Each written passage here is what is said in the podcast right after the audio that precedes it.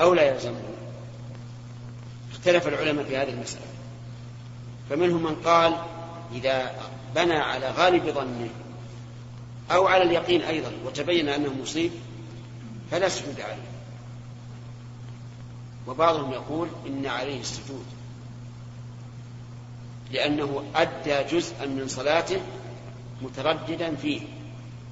فيلزمه السجود لأجل هذا التردد. مثلا إذا شك هل صلى اثنتين أو ثلاث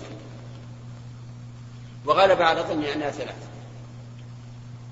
ثم تبين أنها أن هذا هو الواقع. فهل يلزمه أن يسجد؟ هذا محل خلاف.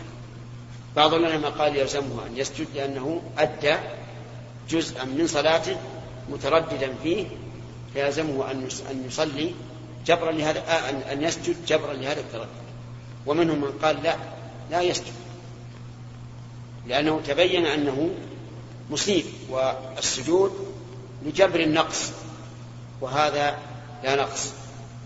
ولهذا قال النبي عليه الصلاة والسلام إن كان صلى خمسا شفعنا صلاته وإن كان صلى تماما كان تتريما للشيطان.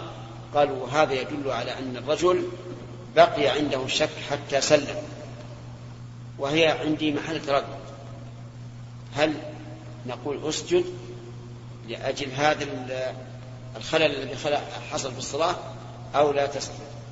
والأقرب عندي أنه لا يسجد لأنه لا داعي لهذا السجود. وهذا يقع كثيرا. يبني يطرع الإنسان الشك ويبني على غالب ظنه أو على اليقين ثم يتبين له أنه على صواب. باب إذا كلم وهو يصلي فأشار بيده واستمع. حدثنا يحيى بن سليمان. قال حدثني ابن وهب. قال أخبرني عمرو عن بكير عن كريب أن ابن عباس والمسور بن مخرمة وعبد الرحمن بن أزهر رضي الله عنهم أرسلوه إلى عائشة رضي الله عنها فقالوا اقرأ عليها السلام منا جميعا. وسلها عن الركعتين بعد صلاة العصر وقل لها إنا أخبرنا أنك تصلين تصلين تصلينهما. وقد بلغنا أن النبي صلى الله عليه وسلم نهى عنها. وقال ابن عباس وكنت أضرب الناس مع عمر بن الخطاب عنها مع عمر بن الخطاب عنها. فقال كريب فدخلت على عائشة رضي الله عنها فبلغتها ما أرسلوني فقالت سل أم سلمة فخرجت إليهم فأخبرتهم بقولها فردوني إلى أم سلمة بمثل ما أرسلوني به إلى عائشة فقالت أم سلمة رضي الله عنها سمعت النبي صلى الله عليه وسلم ينهى عنها ثم رأيته يصليهما حين صلى العصر ثم دخل وعندي نسوة من بني حرام من الأنصار فأرسلت إليه الجارية فقلت قومي بجنبه قولي له تقول لك أم. أرسلت ولا أرسلت فأرسلت فأرسلت إليه الجارية فقلت قومي بجنبه قولي له تقول لك أم سلمة يا رسول الله. سمعتك تنهى عن هاتين وأراك تصليهما فإن أشار بيده فاستأخري عنه ففعلت الجارية فأشار بيده فاستأخرت عنه فلما انصرف قال يا بنت أبي أمية سألت عن الركعتين بعد العصر وإنه أتاني ناس من بني عبد القيس فشغلوني عن الركعتين اللتين بعد الظهر فهما هاتان. الشاهد من هذا أن الرسول عليه الصلاة والسلام استمع إلى هذه الجارية. والجارية الظاهر أنها البنت الصغيرة ويحتمل أنها المملوكة. واستمع وأشار. فدل هذا على أن الإنسان إذا كان يصلي فله أن يستمع إلى أحد يكلمه. وليس المعنى أن يستمع إلى الحديث مثلا. لو جاء إنسان والإمام يحدث وصلى تحية في المسجد لا نقول استمع الحديث لأن في, لأن في الصلاة شغلا. لكن لو أن أحدا كلمه في حاجة فله أن يستمع. وله أن يشير. حتى وإن كانت الإشارة تفهم فله أن يشير لأن الإشارة ليست كلاما. ولكن الإشارة في بعض المواضع تكون بمنزلة الكلام في غير هذه في غير الصلاة. فإن النبي صلى الله عليه وسلم عمل بالإشارة إشارة الجارية التي يرد رأسها بين بين حجرين فقيل لها من فعل بك هذا؟ أفلان أفلان أفلان. حتى ذكروا يهوديا فأشارت برأسها النعم فأخذوا اليهودية فأقر. لكن في هذه المسألة ليست الإشارة كالكلام. وفي هذا دليل على أن الإنسان إذا شغل عن الركعتين اللتين بعد الظهر فله أن يصليهما بعد صلاة العصر. لأن لأن موضعهما بعد صلاة الظهر. وظاهر الحديث أنه لو كان الانشغال عن الركعتين قبل الظهر فإنه لا يصليه ويحتاج إلى نظر في الشرح في الدرس القادم إن شاء الله.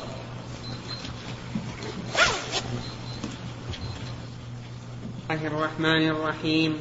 الحمد لله رب العالمين. وصلى الله وسلم وبارك على أشرف الأنبياء والمرسلين نبينا محمد وعلى آله وأصحابه أجمعين. أما بعد فقد قال الإمام البخاري رحمه الله تعالى في صحيحه كتاب السهو باب الإشارة في الصلاة. قاله قريب عن أم سلمة رضي الله عنها عن النبي صلى الله عليه وسلم حدثنا قتيبة بن سعيد. حدثنا قتيبة بن سعيد. قال حدثنا يعقوب بن عبد الرحمن عن أبي حازم عن سهل بن سعد الساعدي رضي الله عنه أن رسول الله صلى الله عليه وسلم بلغه أن بني عمرو بن عوف كان بينهم شيء فخرج رسول الله صلى الله عليه وسلم يصلح بينهم في أناس معه فحبس رسول الله صلى الله عليه وسلم وحانت الصلاة. فجاء بلال إلى أبي بكر رضي الله عنه فقال يا أبا بكر إن رسول الله صلى الله عليه وسلم قد حبس وقد حانت الصلاة فهل لك أن تؤم الناس؟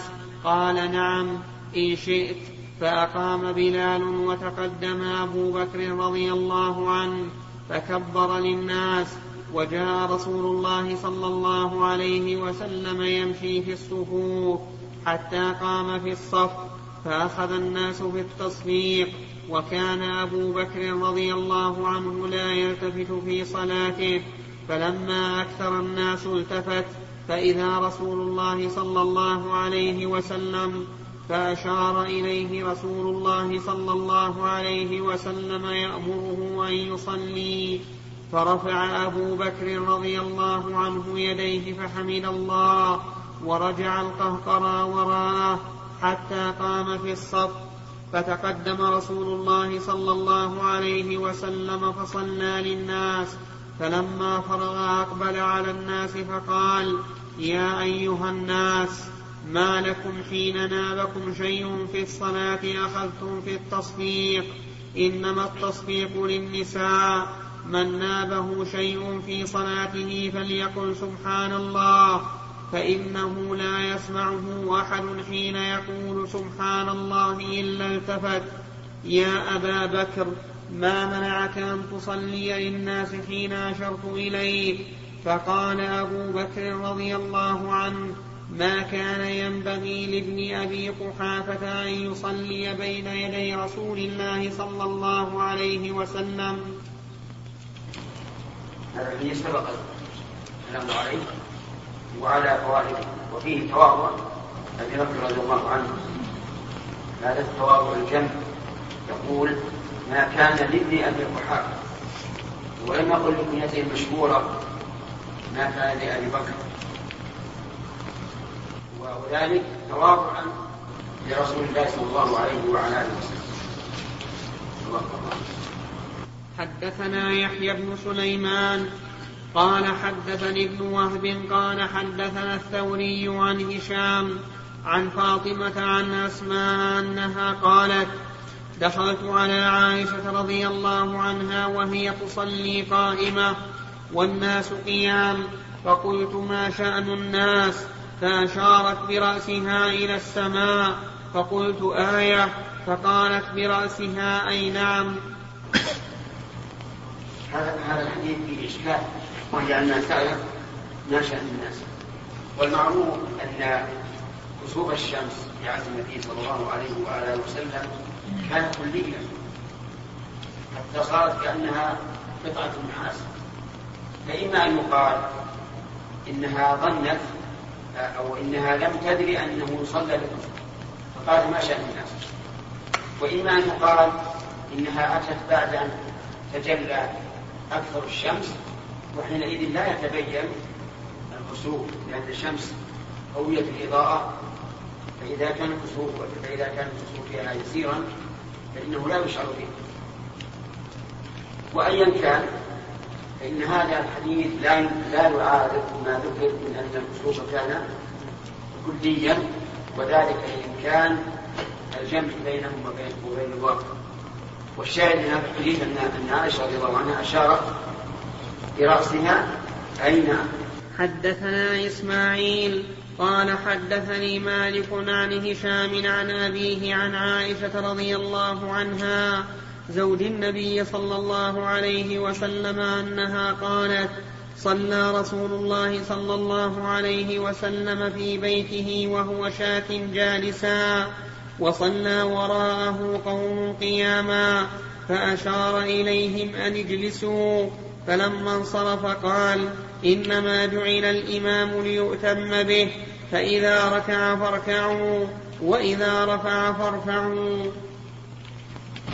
هذا الشاهد بقوله فأشار إليهم أن يجلسوا والحديث مر علينا بأوسع من هذا وهو أن النبي صلى الله عليه وسلم قال إذا صلى قاعد قائما فصلوا قياما وإذا صلى قاعدا فصلوا قعودا أجمعون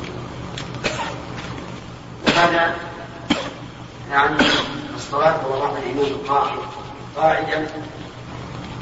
ذكر بعض العلماء أنه لا بد فيه من وهو أن يكون الإمام إمام الحي يعني الإمام الراغب وأن ترجى زوال علته أخذوا هذين الشرطين. الشرط الأول قالوا إن الأصل أن الصلاة قائما في الفريضة واجب. وإذا كانت واجبا وسقطت مع الإمام الحي فإنه مقتصر على قدر الضرورة أي على إمام الحي فقط. وأخذ اشتراط من دون زوال علته من أنه إذا كانت لا ترجى زوال علته أو لا يرجى زوال زوال علته بقي المصلون خلفه دائما يصلون ولكن كلا المأخذين فيهما نظر. لأن النبي صلى الله عليه وسلم قال إنما جعل الإمام ليتم به وهذا عام. في كل إمام إمام سواء كان إمام الحي أم غيره. وأيضا عموم قوله إذا صلى قاعدا قعودا يشمل من ترجى من يرجى زوال علته ومن لا يرجى وعلى هذا فإذا اجتمع رجلان أحدهما أقرب من الآخر. والأقرب لا يستطيع القيام وصلى قاعدا قلنا للثاني. صلي قاعدا. حتى لو علم أن هذا الذي لا يستطيع القيام أشهد مقعد لا يمكن أن يقف فإننا نقول صلي معه وصلي جالسا. بعموم الحديث.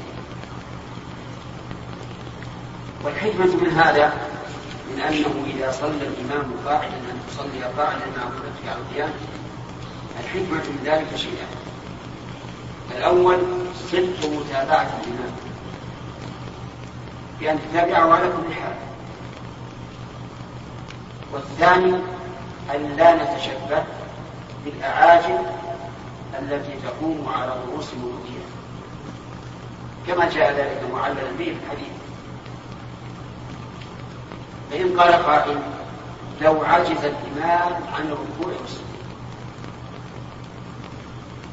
فهل يقتدى به؟ هل يقتدى به؟ بمعنى هل يصح أن يكون إماما ونؤمي في الركوع والسجود؟ أو يصح أن يكون إماما ونركع ونسجد؟ أو أو لا يصح أن يكون إماما؟ هذه ثلاثة مذاهب الأول أن يصح أن يكون إماما فإيش؟ إيش؟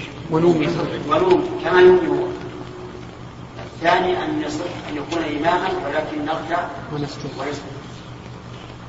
والثالثة أن لا يصح أن يكون إماما. المذهب هو الثالث. أنه أن من عجز عن ركن سوى القيام فإنه لا يصح أن يكون إماما. بل يطلق غيره ويكون الإمام أحد هؤلاء القادرين. والقول الثاني أنه يصح أن يكون إماما ولكن يرجع الإنسان ويسجد وهذا هو الأقرب. لأن عموم قول قول النبي صلى الله عليه وسلم أن الناس أقرب من كتاب الله يشمل هذه الصورة. فإذا كان هو الأقرب قلنا يصلي بالإيمان ونحن نصلي بالركوع والسجود. القول الثالث أن الاحتمال الثالث ولا أدري قال في أحد من العلماء أو لا أنه تابع حتى في الإيمان شيخ أحسن إليك. لو الإنسان زاد في الصلاة ونقص متى يكون سجود الشيخ؟ زاد ونقص. نعم واجب في الصلاة. مثل أولا هل نحن الآن بسجود السهو؟ لا بسجود السهو تأخذ إلى عام طيب اجتمع أن الآن سببا أحدهما يقتضي أن يكون السجود قبل السلام والثاني يقتضي أن يكون بعد السلام. فيغلب ما كان سجود وقبل السلام. فلو زاد ركعة وقد قام عن التشهد الأول. فلدينا الآن؟ سببان موجبان لسجود السلام زيادة محل السجود فيها بعد السلام. نقص محل السجود فيها قبل السلام. فيغلب ما كان قبل السلام. قد الإمام شيء في صلاته نعم. في وسط الصلاة. نعم. وصلى جالسا. هل يتبعه القول؟ لا. إذا قرأ في العلم على الإمام في أثناء الصلاة. وجلس فإننا لا نجلس. لأن ابتدأ لأن ابتدأنا الصلاة قياما فلزمتنا قياما.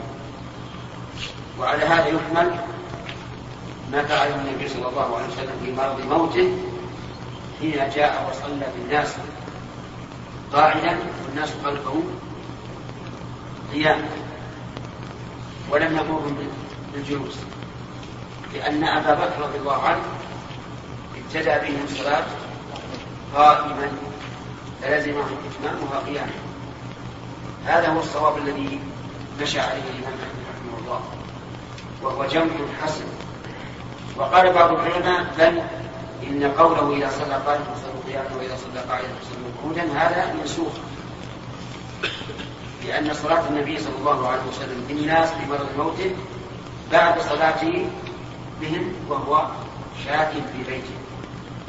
ولكن القاعدة الشرعية أنه إذا أمكن الجمع إيش؟ لازم الجمع. لأنك لو رجحت فمقتضاه أن تلغي أحد الدليلين. وإلغاء أحد الدليلين ليس بحجة فالصواب ما ذهب إليه الإمام أحمد وأن حديث إذا صلى قاعدا فصلوا قعودا غير منسوخ. وحديث أن الرسول صلى الله عليه وسلم صلى بهم جالسا وهم قيام مرض موته. علته إيش؟ انهم ابتدأوا الصلاة قياما. نعم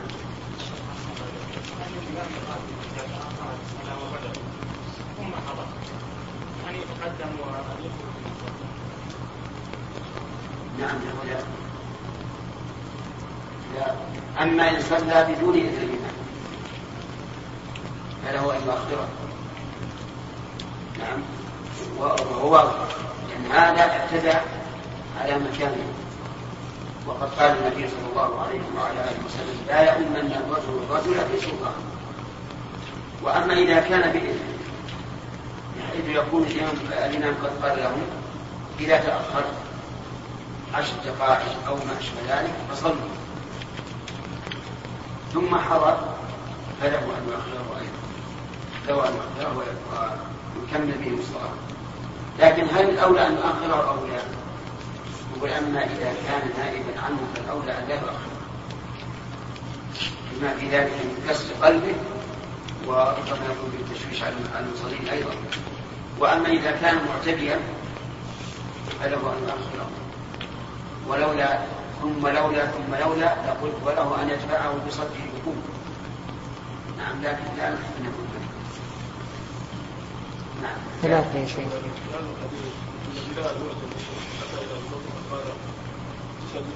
نعم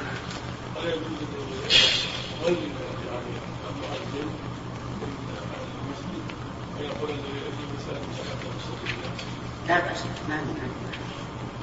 ما قضية عين لأن بلال هو المسؤول عن عن الإقامة نعم. ثلاثة يا شيخ. أخذنا أربع أخذنا أربعة. بسم الله الرحمن الرحيم.